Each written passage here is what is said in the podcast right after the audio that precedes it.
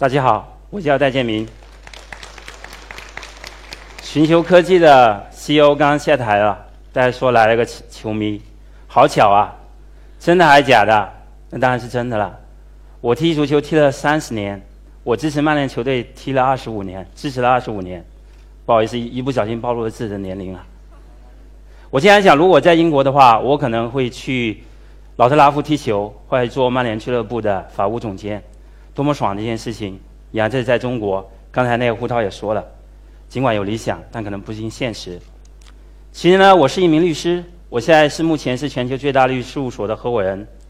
我主要关注的领域是反垄断和竞争法。大家听起来可能觉得比较高大上，是吗？其实不是，很接地气。最近大家非常关注的滴滴和中国优步的合并，主要讨论什么？就反垄断。但我今天不会在这里讨论这个案件。为什么？答案在下半场，大家下半场好好听。所以我今天会跟大家分享一下我跟法律的一些故事。我相信每个人都会可能会觉得法律有时候可能会离我们非常远，甚至可能对我们来说不重要。其实不是这样。我记得一九九八年的时候，我面临高考，我原来是个成绩非常优异的理科生。当时候主流的专业都是金融、学医，或者就说一些比较热门的专业。当时我不知道内心哪根筋搭错了，我想去学法律，然后我还去特别远的地方学法律，去北京报了中国政法大学，而且我是在跟我父母亲、跟我所有长辈没有商量过任何一句话的情况下报了法律。为什么去北京呢？我们这代人都有东京爱情故事的一个情节，觉得在漫天飘雪的冬天里谈一场恋爱很浪漫。结果一九九八年那一年的。北京的雪来的特别早，十一月二十一号，我记得特别清楚。那其实报了是归报了，我爸妈知道我去学法律的时候，我记得我爸当时沉默了一下，然后说了，因为我爸妈在香港工作，他说做律师可能在香港会更好一些。然后后来呢，我还知道我爸妈跟其他人说我儿子准备去学法律，他们要么吃惊，要么不解，要么很困惑，为什么？他们觉得我这么一个优秀的理科生有点不务正业，去学法律干嘛？潜台词可能就说没有前途。其实你问我当时会觉得法律有没有前途呢？其实我自己也没想清楚，但我只会记得一首歌：明天会更好。当然，现在大家会说明天的红包会更多，对不对？OK，所以大家你会看到九八年的时候，大众对法律的意识非常淡薄，他们觉得法律是边缘的，是非主流的。我就进了中国政法大学，这是比较熟悉的校园。我相信今天有校友也会记得这个场景。那当然了，我学法律越多，发现法律越好玩。我二零零一年大三的时候，我像很多在北京的学生一样，我准备出国，我去上新东方。这时候，我为了不用每周从昌平赶到那个海淀区那边去，我住到了清华，而且住到了一个博士生的宿舍。我第一天住进去，三个博士。学那个土木工程的，我一进来，他问我：“小戴，你学什么的？”我非常骄傲的说：“我学法律的。”这学法律好，我们切磋切磋。我当时我很纳闷，你学土木工程的跟我切磋什么？我又不会造房子。他说：“你不知，我们宿舍里面三个博士在准备司法考试。”哎呦，我说你们好有眼光啊！我说你们学法律干嘛？是为了以后找工作吗？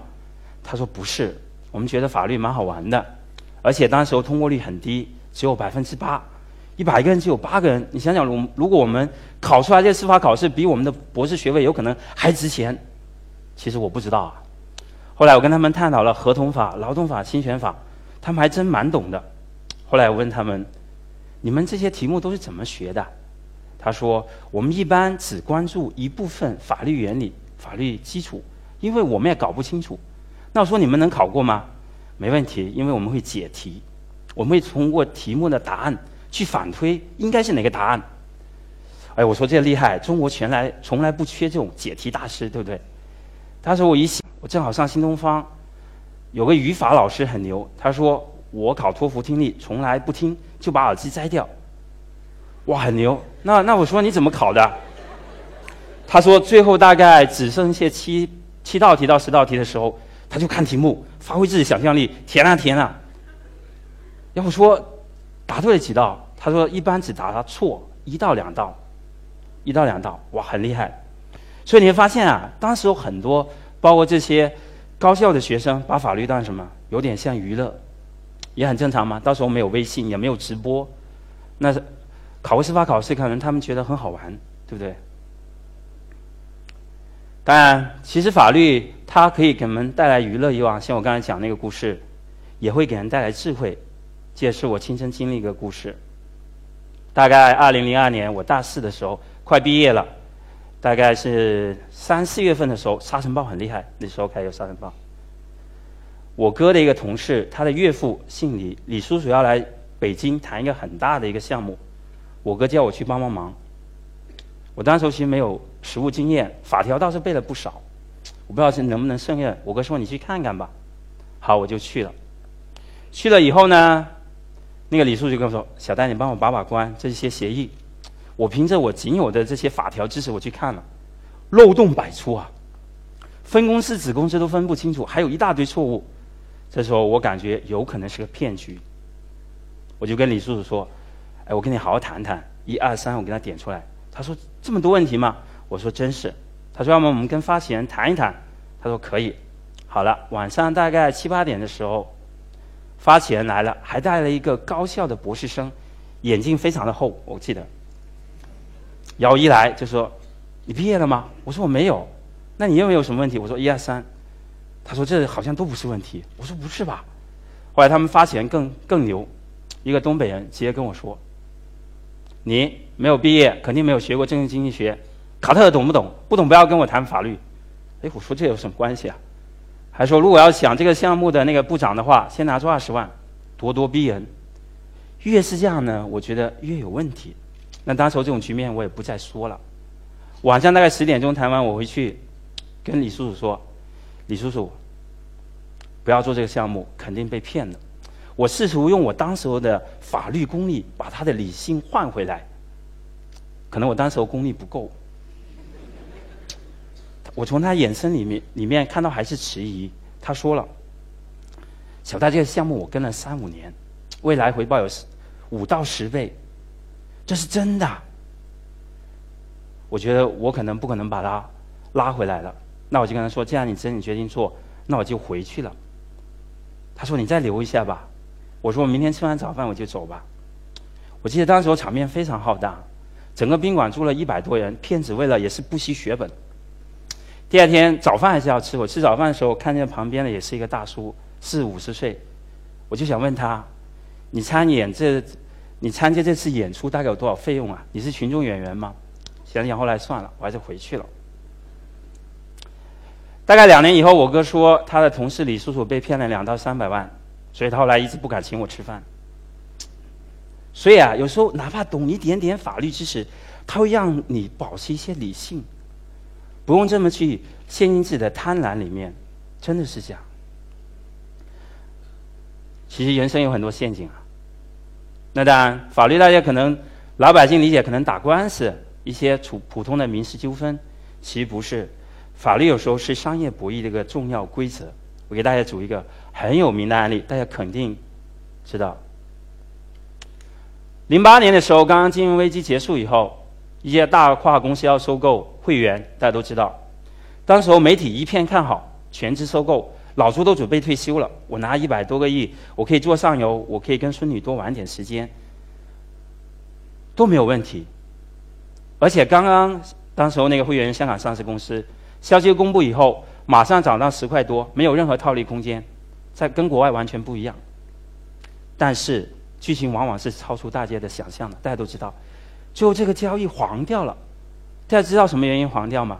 因为三个字：反垄断。为什么因为反垄断就黄掉呢？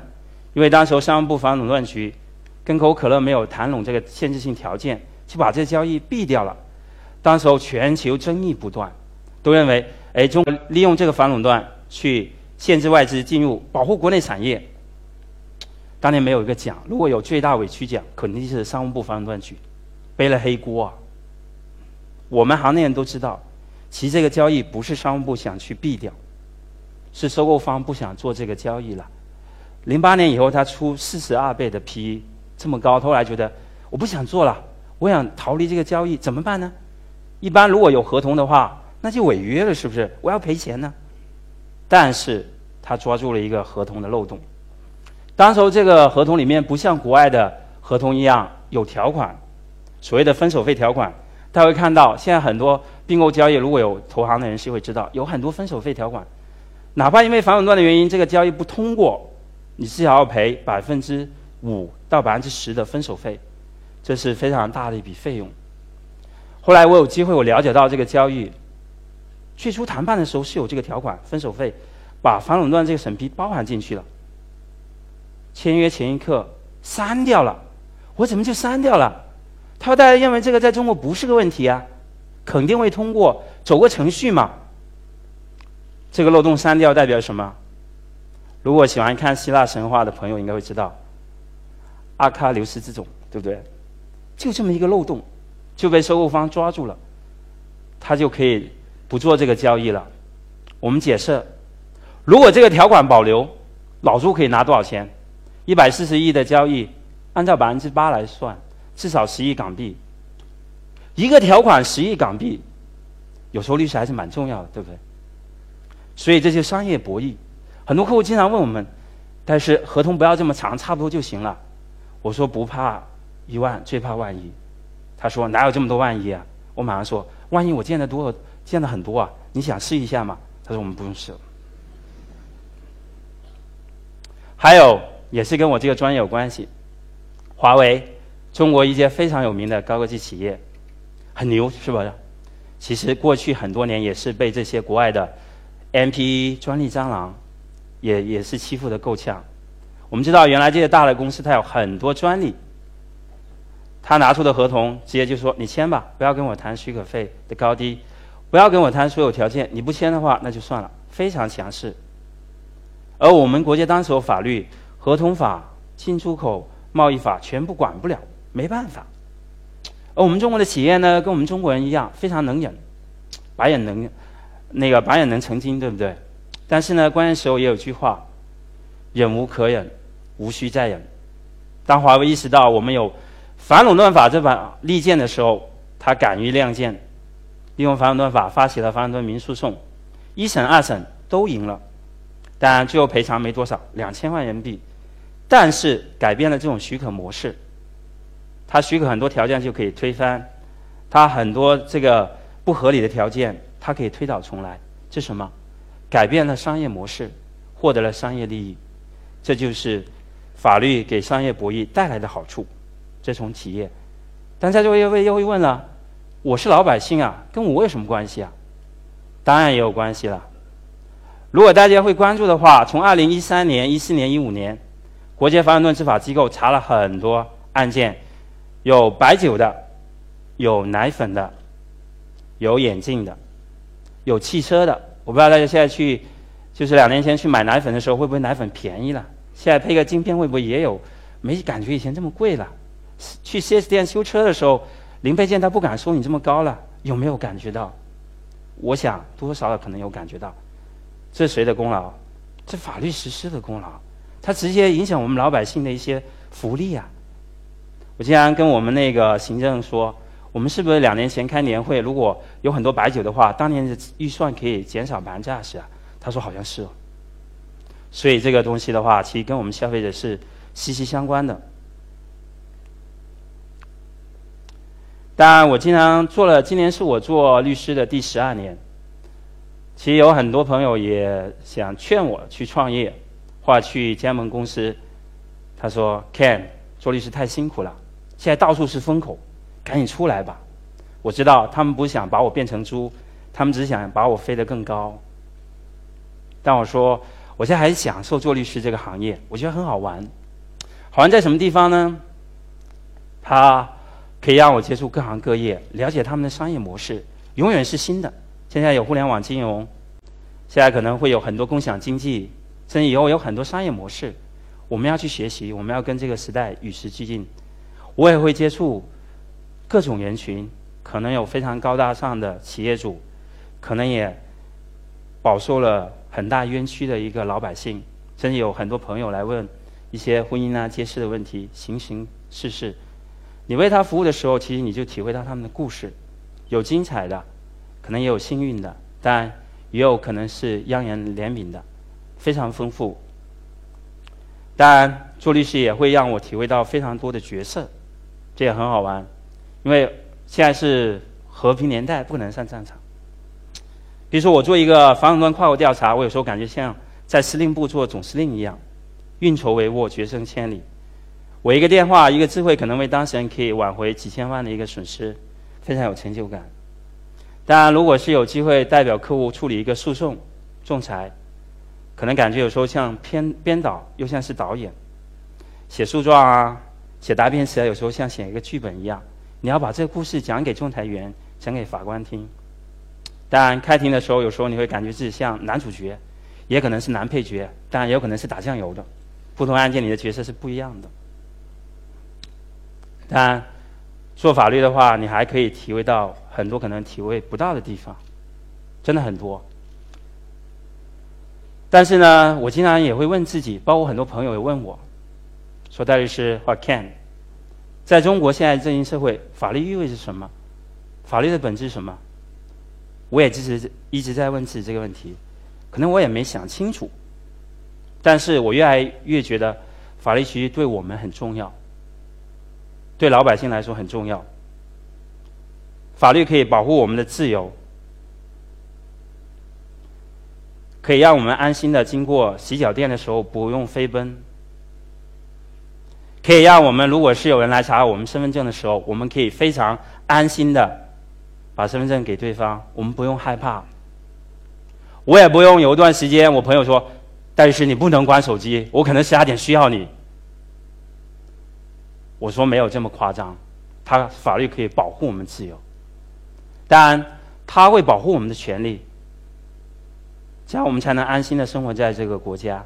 我的房产不会被收回去，我小区的停车位该是我的是我的，我该按照法律规则获得财产，会有很大的安全感。当然，最近的话可能还多了一个功能，法律可以让我们的奥运运动员拿金牌，是吧？有没有这么夸张啊？以前大家可能不信了，现在可能也信了。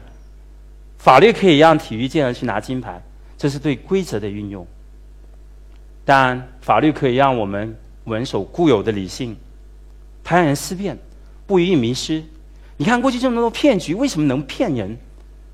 以前可能是非法集资啊、画画的那个其他的东西，现在可能是一些新型的。本质什么？因为很多人可能在巨大的利益面前丧失了理性。但是呢，如果他稍微有点法律基础知识，或通过朋友去咨询的话，我相信他的理性可能会找回来一点，他就不容易陷入迷茫，或会上当。这是我的认识。当然，现在大数据时代，大家说我的隐私也很重要，是我相信未来国家这个方面也会大力的发展，以至于即使我们所有人都知道隔壁老王的手机，也不敢随便去公布。隐私对我们来说很重要。当然，很多朋友这样问：，但是，其实中国的法律很不发达，缺这个缺那个。确实，跟有一些国家比起来是这样。但是，我记得美国有一个非常著名的经济学家弗里德曼说过：，我们稀缺的不是资源，而对现实的理解和把握。我有时候也借用一下：，我们稀缺的不是法律法规。而是对法律的深刻理解和运用，对不对？为什么有些国家我们叫它法治社会啊？法律确实是很多，但是如果大家最近看部电影《寒战》就知道，就看你怎么用。有法律了，你会不会用？这是另外一个问题。